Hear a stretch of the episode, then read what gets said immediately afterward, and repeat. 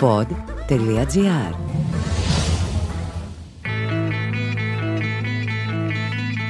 Καλώς ήρθατε σε ένα ακόμα επεισόδιο του podcast Χίλιες και μία λέξεις. Καλώς ήρθατε σε ένα μαγικό ταξίδι στην ελληνική γλώσσα. Είμαι ο Πάνος Δημάκης και θα είμαι ο ξεναγός σας σε αυτήν την εξερεύνηση. Θα σας αποκαλύψω την πραγματική σημασία πολλών λέξεων και όταν τελειώσουμε θα έχετε καταλάβει γιατί μπορούμε να είμαστε υπερήφανοι για τη γλώσσα μας. Όταν έκανα το επεισόδιο με τα ρήματα ορό, βλέπω, κοιτάζω και ούτω καθεξής, συνειδητοποίησα ότι η λέξη μάτι και γενικά ο φθαλμός κτλ. έχει τόση πολλή ιστορία και ενδιαφέρον που θα ήταν αμαρτία να με την αναφέρω. Αμαρτία είναι επίσης να θες να φας και να μην μπορείς γιατί όλο τον Αύγουστο έχεις παραδοθεί ψυχή και σώμα τη σε λουκούλια γεύματα. Και αφού το μάτι είναι στο κεφάλι, σήμερα θα ασχοληθούμε με τα μέρη του σώματος που βρίσκονται στο κεφάλι. Και θα ξεκινήσουμε όχι από το φρύδι και τα ρουθούνια, μα από το κεφάλι. Άλλωστε και το ψάρι από το κεφάλι μυρίζει. Άσχετο. Το κεφάλι είναι το πιο μπροστινό, πιο ψηλό, αλλά και πιο βασικό μέρος του σώματός μας. Εξώ από την αρχαιότητα πήρε την έννοια του σημαντικού. Γι' αυτό έχουμε τα κεφαλαία γράμματα των κεφαλαιόδου σημασίας, το οικονομικό κεφάλαιο, δηλαδή τη σημαντική βάση για να ξεκινήσουμε ένα εγχείρημα, τον επικεφαλής και όχι τον επικεφαλή. Το επικεφαλής δεν κλείνεται. Θα μου πείτε το ταξί επίσης δεν κλείνεται, αλλά πολλές φορές θα πω καταχρηστικά ταξιά. Γιατί πρώτον μου αρέσει και δεύτερον μου αρέσει. Χωρίς πλάκα, ξένη λέξη το ταξί, ξένη και το κοτέτσι. Αλλά δεν άκουσα κάποιον να λέει τα πολλά κοτέτσι, ενώ λέμε τα πολλά ταξί. Βέβαια το κοτέτσι είναι σλάβικο, το ταξί είναι γαλλικό. Άλλη έγκλη το γαλλικό πώς να το κάνουμε. Η παλιά λέξη αντί για τη λέξη κεφαλή ήταν κάρα. Θα έχετε ακούσει το «Ο κοινό ναυτάδελφον Ισμήνη Κάρα» από την Αντιγόνη. Η Ισμήνη ε, Κάρα, α ναι, αυτό είναι πολύ απλό. Ε, αυτή η Ισμήνη πρέπει να κουβάλα για ένα κάρο. Με πατάτες. Εδώ για πατάτα δεν λέει. Κύριε, κύριε, να πω. Πες παιδί μου. Ο κοινό αυτά αδελφον Ισμήνης Κάρα, που σημαίνει ο αγαπημένο κεφάλι της αδελφής μου Ισμήνης. Αου. Άκουσες βλαχάκι; Αφού λέει κάρα, ρε παιδιά, δεν λέει εδώ πέρα κάρα. Δεν τα κάθαρα το λέει. Οπωσδήποτε αυτή η Ισμήνη κάνει κάρο. Βλαχάκι. Βλαχάκι. Κάρα πλέον λέμε μόνο το κεφάλαιο ως λείψανο κάποιου Αγίου. Βλέπει η κάρα του Αγίου Ανδρέα. Από εκεί βγαίνει και το καρατομό, δηλαδή τέμνο το κεφάλι, κοινώ αποκεφαλίζω. Βέβαια, η ποιητική λέξη ήταν το κάρα. Εξού η Ελένη Βλαχάκη λέει αυτάδελφον και όχι αυτάδελφιν. Μα το κάρα κλεινόταν τόσο παράξενα που ίσως και οι αρχαίοι απίβδησαν και σταμάτησαν να το χρησιμοποιούν ιδιαίτερα. Παρόλο που μοιάζει με το κάρα, την κάρα, όπως θέλετε να το πείτε τέλος πάντων, το κρανίο που μας δίνει και το κράνος, πιθανότατα δεν έχει καμία τιμολογική σχέση. Α πάμε τώρα στο βασιλικό ζεύγος της όρασης, τα μάτια. Προτιμώ να ζωγραφίζω ανθρώπινα μάτια παρά καθεδρικούς ναούς, όσο υπέροχοι και αν είναι, είχε πει ο Vincent Van Gogh, και θα συμφωνήσω απόλυτα μαζί του, αν και δεν ζωγραφίζω σαν κι αυτόν. Τα έχουν αποκαλέσει και καθρέφτη της ψυχής. Αν το κεφάλι είναι το πιο σημαντικό μέρος του σώματος, τα μάτια που βλέπουν, που ατενίζουν, που γελούν και που δακρύζουν, τα μάτια που σεμνύνονται και εκείνα που διαφεντεύουν, τα μάτια λοιπόν είναι το πιο σημαντικό μέρος του προσώπου. Είπαμε σε άλλο επεισόδιο ότι το μάτι είναι από το ομάτιον, το υποκοριστικό της λέξης όμα, που μας δίνει και τη λέξη Αόματος ελεήστε τον αόματο. αλλά και την υπέροχη φράση πήρε των ματιών του και έφυγε. Επιπλέον, μια από τις ωραιότερες φράσεις στην αρχαιότερη δραματουργία, αλλά και μια θαυμάσια παρήχηση του Ταφ. Είναι από τον Ιδίποδα Τύρανο, όταν ο Μάντης Τηρεσίας λέει το διάσημο Τυφλό τα τότα τον τενούν τα τόματι. Το τοματί δεν είναι το χρώμα της ντομάτας, μην μπερδεύεστε. Σημαίνει Τυφλό και στα αυτιά και στο νου και στα μάτια είσαι, του λέει ο Τηρεσίας, γιατί ο Ιδίποδας δεν μπορεί να καταλάβει αυτό που πραγματικά συμβαίνει και τόσο έξοχα μας τραγουδάει ο Σοφοκλής. Κοινώ όταν ο Ιδίποδας λέει τα δικά του, αγνώντα ότι ο ίδιος σκότωσε τον πατέρα του και πλάγιασε με τη μητέρα του, ο Τηρεσία του λέει το μάτι σου το αλήθωρο που τρέχει στον κατήφορο. Άντε να δούμε. Ως πότε θα κάνω κι εγώ τα στραβά μάτια. Ναι, πάρε κάτι κι από μένα. Μάτι και εδώ, μα αυτό θωρεί αλλού.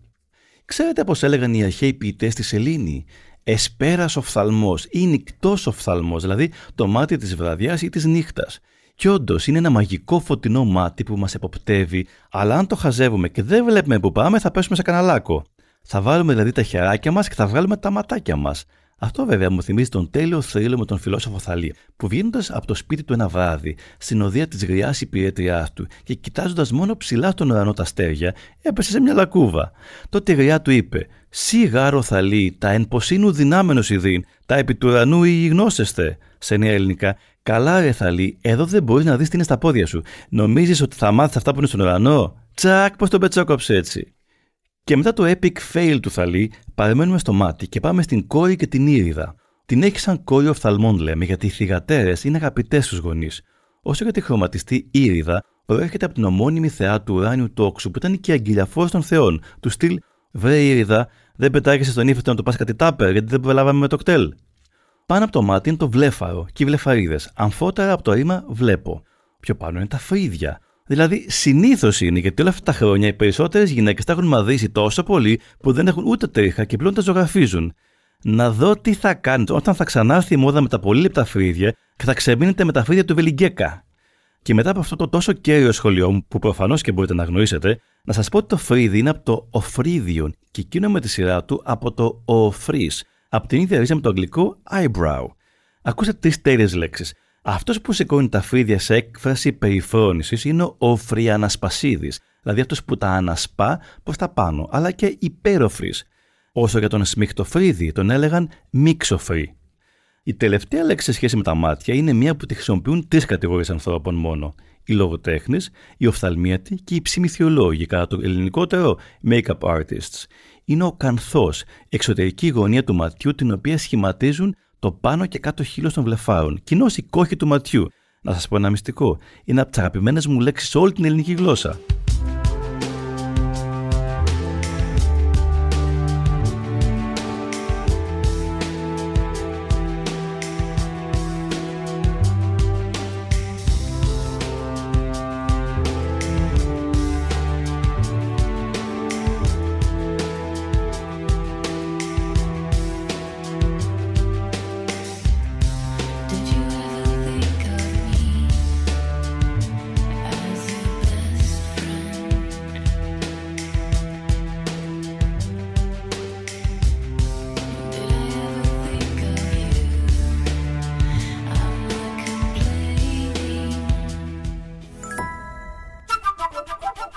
Εσύ πώς θα χρησιμοποιήσεις σήμερα το νέο έξυπνο My Day App? Εγώ σήμερα θα λύσω όλα μου τα προβλήματα. Τα υπολογιστικά μου προβλήματα. Έχεις βρει λύση για όλα; Έχω βρει το ψηφιακό σύμβουλο ενέργειας The My Energy Coach. Και τώρα βρίσκω συμβουλές εξοικονόμησης ενέργειας και κόστους όποτε θέλω. Από εδώ και μπρος δηλαδή κανένα πρόβλημα. Εμείς φτιάξαμε το νέο My Day App για να βρίσκεις και να συμβουλεύεσαι ανα πάσα στιγμή τον The My Energy Coach. Εσύ το χρησιμοποιείς με το δικό σου τρόπο. Το My Day είναι περισσότερα από το πώς να εξοικονομείς ενέργεια. Είναι ο τρόπος σου με την ενέργεια. Κατέβασέ το κι εσύ. My Day, My Way. ΔΕΗ. Ένα με το μέλλον. Περισσότερες πληροφορίες στο ΔΕΗ.gr. Αρμόδιος ρυθμιστής ΡΑΕ.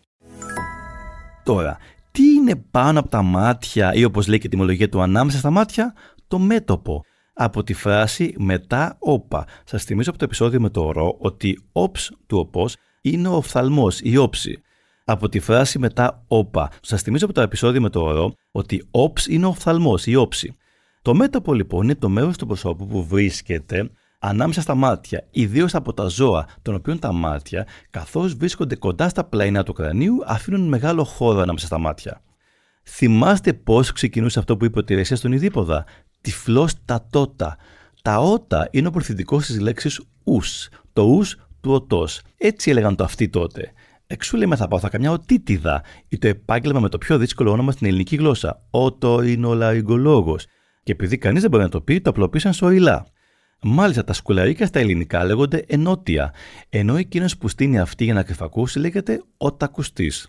Θα έχετε επίσης ακούσει και τη φράση τίνο ευήκοον ους, δηλαδή είμαι πρόθυμος να εισακούσω. Τεντώνω το αυτή για να ακούσω καλά. Επίσης θα έχετε ακούσει αυτό που λέμε στην Αρκαδία όταν κάποιος αδυνάτησε πολύ. Ακολουθεί φράση body shaming. Ρε μαύρε, φώτισαν τα αυτιά σου, ρε. Κατεβαίνουμε πιο κάτω και πάμε στη μύτη. Είτε είστε ψιλομύτε, είτε έχετε γαλλική μυτούλα, να ξέρετε ότι το μύτη αρχικά σήμαινε το ρίγχο κάποιων μαλακίων, όπως της σουπιάς. Για κάποιο λόγο, κάποια στιγμή η αρχαία λέξη ηρή της ρινό υποχώρησε για χάρη της μύτης. Αυτό το ρίς το ξέρουμε από τον προαναφερθέντα οτορινολαριγκολόγο. Είναι δηλαδή το ρος στο ριλά. Επίσης λέμε ρινοραγία, ρινική κοιλότητα, αλλά και ρινόκερος, μιας και έχει ένα κέρατο που εξέχει από τη μύτη του, σαν να λέμε μυτοκέρατος. Επίσης, να γιατί λέμε έρινο ή ένρινο λόγος, όταν δηλαδή μιλάμε με τη μύτη, όπως ακριβώς ο Γιάννης Γιονάκης ω Μπρίλη στα κεντρικά γάντια. Με θέτε. Έλα μου. Τι με θέτε. Ποιος κατώτερο εδώ; Πού; Σε αυτό εδώ το τραπέζι. Στον τραπέζι. Ναι. Κανένα. Κάθονται στα τραπέζια οι άνθρωποι. Πώς καθόταν για το μωρέ; Στο τραπέζι. Όχι, στις καρέκλες. Α, στις καρέκλες. Στις καρέκλες μάλιστα. Αλλά εσείς μου λέτε στο τραπέζι. Στο τραπέζι δεν κάθονται οι άνθρωποι. Ρε Παναθεμάτο. Πριν φύγουμε από τη μύτη, να σας πω ότι το ρουθούνι, όπως τη φράση δεν έμενε ρουθούνι, στα αρχαία ήταν ρόθον. Είδατε πόσο συχνά το ο γίνεται ου στα νέα ελληνικά. Π.χ. η κορώνη έγινε κουρούνα, ενώ ο σάπον έγινε σαπούνι. Κάτω από τη μύτη μας είναι συχνά ο ένοχος ενός εγκλήματος, αλλά ακόμα πιο συχνά το στόμα μας.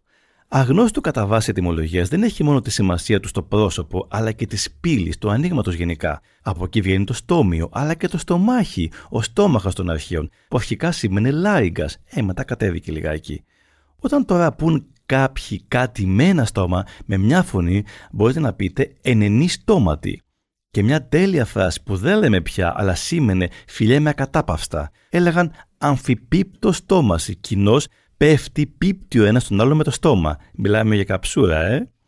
Το στόμα περιβάλλεται από τα χείλη. Δεν ξέρουμε ακριβώς την ετυμολογία τους, ούτε και απόλυτα την ετυμολογία της φράσης μου έψησε το ψάρι στα χείλη. Γενικά με τις δημόδιες φράσεις επικρατεί μια πολύ μεγάλη παραφιλολογία για την προέλευσή τους και στο διαδίκτυο θα συναντάτε συχνά πολλές αρλούμπες. Ωστόσο, για τη συγκεκριμένη φράση θεωρώ ότι υπάρχει κάποια βάση στην ερμηνεία της. Κατά τη Βυζαντινή εποχή, ένας μοναχός ονομάτι Μεθόδιος κάποια στιγμή συνελήφθη να μην νηστεύει και να ψήνει να φάει ένα ψάρι. Τιμωρήθηκε με έναν απάνθρωπο τρόπο. Του γέμισαν το στόμα με αναμένα κάρβουνα και του έβαλαν πάνω ένα ψάρι για να ψηθεί. Και όπως ήταν λογικό, ο καλόγερος υπέκυψε από τα εγκάβματα. Α, καλά κάνω και δεν τρώω συχνά ψάρι, οπότε δεν μου λείπει. Τα χείλη ανοίγουν και ασταυτοφέγγουν τα δόντια. Το δόντι είναι από το υποκοριστικό οδόντιον της λέξης οδούς του οδόντος. Γι' αυτό λέει ο Πανάρχιος νόμος: Οφθαλμόν αντιοφθαλμού και οδόντα οδόντος. Αν το σκεφτείτε, πολλές λέξεις που έχουμε είναι από τα υποκοριστικά των αρχείων. Βλέπε ομάτιον, μάτι, οδόντιον, δόντι, οφρίδιον, φρύδι. Ακόμα και η λέξη όρχης αντικαταστάθηκε από το υποκοριστικό της. Βρείτε το μόνοι σας. Το δόντι είναι από την ίδια ρίζα με το λατινικό dens dentis, εξού και ο δοντίατρος στα αγγλικά είναι dentist. Από τον οδόντα έχουμε την οδοντοφυΐα, την οδοντίνη, αλλά και τον χαβλιόδοντα των ελεφάντων. Τέλος, ο φαφούτης στα αρχαία ελληνικά λόγωταν νοδός, μομέγα όμικρον. Νοδός από το νη και οδός. Αυτό το νη το έχουμε ξαναδεί στην ηνεμία και την ιστία και σημαίνει μη, όχι. Και ρωτώ, δεν είναι αμαρτία από το Θεό να λέμε φαφούτης και όχι την υπέροχη λέξη νοδός; Βέβαια, είναι πιο αστείο στο άκουσμα μια γριά φαφούτα από το μία γράφς νοδί, αλλά και πάλι. Τέλος πάντων, η γλώσσα είναι ένα ποτάμι που όλο ρέει και ποτέ δεν μένει το ίδιο, το έχουμε πει. Τα δόντια καλά είναι, αλλά χωρίς τα ούλα δεν είναι τίποτα. Καλά τα ούλα έχουν συγκλονιστική ετοιμολογία. Η σιωπή μου προς απάντησή σας. Δεν ξέρουμε την ετοιμολογία τους. Αλλά ξέρουμε εκείνη της γλώσσας, το ανυπέρβλητο οργάνου του λόγου. Στο κάτω-κάτω για αυτή τη λεξούλα ξεκίνησε αυτό το podcast. Η γλώσσα που έχουμε στο στόμα μας και κατ' επέκταση σημαίνει ομιλία, λόγος, βγαίνει λόγω του σχήματός της από τις μικρές γλωσσίτσες που αποτελούν τα άγανα, τα γένια στο στάχι. Αυτά λέγονταν γλώχες και από εκεί βγήκε η ομόσχημη γλώσσα. Αμέτρητα τα παράγωγά της, μα εγώ θα σταθώ μόνο σε ένα. Τη μεσαιωνική λέξη γλωσσοπύρσευτος, που σήμαινε αυτός που έχει σχήμα πύρινων γλωσσών. Τέλος, αγαπώ τη φράση μπα που να φας τη γλώσσα σου. Τίποτα, απλώς ήθελα να το μοιραστώ μαζί σας. Δεξιά και αριστερά από τη μύτη και το στόμα έχουμε τα μάγουλα. Όμως τα μάγουλα δεν είναι ελληνική λέξη, αλλά λατινική. Ξέρετε πόσα λατινικά μιλάτε και δεν το γνωρίζετε καν; Όχι μόνο Ντούμ, Σπύρο, Σπέρο και Ρεγκίνα Ρόζα Σάματ. Είστε ένας μικρός κικαίωνα και το γνωρούσατε. Το μάγουλουμ ή μάξιλα στα λατινικά σημαίνει κανονικά σαγόνι. Και θα μου πείτε τι μας λες καλλιτέχνη τη λατινική λέξη. Αν σας πω όμως ότι από το μάξιλα βγαίνει το μαξιλάρι γιατί εκεί ακριβώς ακουμπάμε τα μάγουλά μας, όσο και την ελληνική λέξη για το μάγουλο ήταν παριά. Έως ανήκατε μάχαν, ω εν μαλακές παριές νεάνιδος ενηχεύεις. Κοινώ έρωτα ανήκετε στη μάχη που ξενυχτά στα μαλακά μάγουλα των κοριτσιών. Α, εδώ είναι ξεκάθαρο. Αυτή που τα έχει με τον πόντιο είναι από την Πάρο. Θα πάρω μια ψαρόβαρκα το μωρό μου, θα πάρω μια ψαρόβαρκα και άμα πάρεις εσύ ποτέ πτυχίο να μου γράψει εμένα. Κατεβαίνουμε τώρα στο σαγόνι. Όχι στα σαγόνια του Καρχαρία που με στιγμάτισαν σαν παιδί, αλλά στα σαγόνια, τα τσαούλια που έλεγαν παλιά. Και που όταν σε πιάνει η λεμαργία ανοιγοκλίνουν σαν ρομποτάκι. Τα σαγόνια λέγονταν σιαγόνες στα αρχαία ελληνικά και η έτερη λέξη για αυτά είναι γνάθος. Ακόμα τη λέμε κυρίω στην ιατρική. Αξιοσημείωτο είναι ότι η Ελαφώνησο με τις φοβερές παραλίε λεγόταν στην αρχαία Ελλάδα όνου γνάθος, δηλαδή γαϊδοροσάγωνο, εξαιτίας του σχήματό της. Επίσης δεν ήταν πάντα νησί. Έγινε νησί μετά από ένα τρομερό σεισμό πριν 2.000 χρόνια που τη χώρισε από την Πελοπόννησο. Fun fact, μια λέξη που δήλωνε το φαταούλα στα αρχαία ελληνικά ήταν ο δούλος της γνάθου.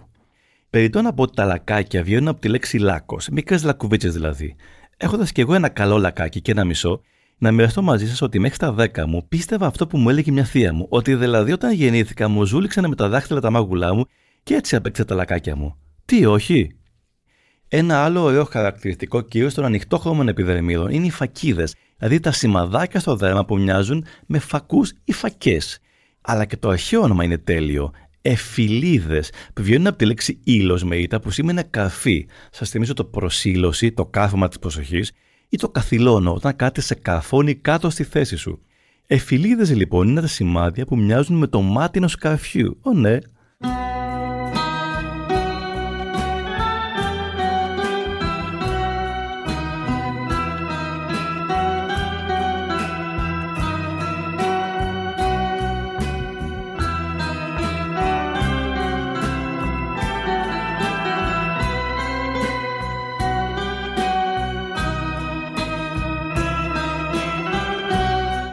Τρίχες. Θα τελειώσουμε το σημερινό επεισόδιο με τρίχες. Η τρίχα έρχεται από το ηθρίξ της τριχό. Μα δεν είναι φοβερή λέξη το θρίξ.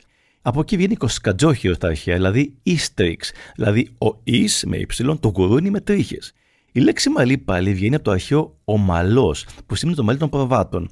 Μερικοί ακόμα έχουν προβατόμαλο, κυρίως όταν είναι άλλωστο. Μη σου τύχει στο μετρό ή στο λεωφορείο. Το μουστάκι ήταν στα αρχαία ο μίσταξ και μάλιστα οι γλωσσολόγοι διατείνονται ότι μάλλον είναι από την ίδια ρίζα με το μουρμουρίζο, κάτι που συμβαίνει ακριβώς κατά το μουστάκι, αν το σκεφτείτε. Συνεχίζουμε να ασχολούμαστε με τρίχες και πάμε στα γένια, το μακιγιό των ανδρών όπως έχει αποκαλεστεί. Τα γένια και γενιάδα βγαίνουν από το γέννης με ύψιλον και μετέπειτα γένιον, που αρχικά σήμαινε σαγόνι ή πηγούνι. Και το αστείο είναι ότι και το πηγούνι βγαίνει από τη λέξη πόγον με ωμέγα, που επίσης πήρε και τη σημασία της γενιάδας. Εξού η διάσημη ιστορία του Κενοπόγονα, του Μαυρογέννη δηλαδή, που σκότωνε τη σύζυγού του την πρώτη νύχτα του γάμου. Καλό κάθαρμα κι αυτός. Όσο για τη στήλη περασμένα αλλά όχι ξεχασμένα, σας έχω τη λέξη μετοπιδών, που σημαίνει με το μέτωπο, σισοκέφαλος, δηλαδή εκείνος που σύει, που κουνάει το κεφάλι του, του στυλ Τι είναι ρε σισοκέφαλε, δεν πιστεύει ότι και έχω πάει και έχω φάει. Και τέλος το οζόστομος, δηλαδή αυτός που βρωμάει, που όζει το στόμα του. Αυτά για σήμερα. Σας ευχαριστώ που ταξιδέψατε μαζί μου στη μαγεία της ελληνικής γλώσσας. Να είστε καλά και να αγαπάτε τη γλώσσα μας. Και όσο περισσότερο την αγαπάτε και την προσέχετε, τόσο περισσότερο θα σας ανταμείβει και θα σας πλουτίζει. Σας περιμένω στο επόμενο ταξίδι με τις χίλιες και μια λέξεις. Είμαι ο Πάνος Δημάκης και αυτό ήταν το podcast «Χίλιες και μια λέξεις», μια παραγωγή του pod.gr. Για να ακούσετε και άλλα επεισόδια, ακολουθήστε μας στο Spotify, Google Podcast, Apple Podcast και σε όποια εφαρμογή ακούτε podcast από το κινητό σας.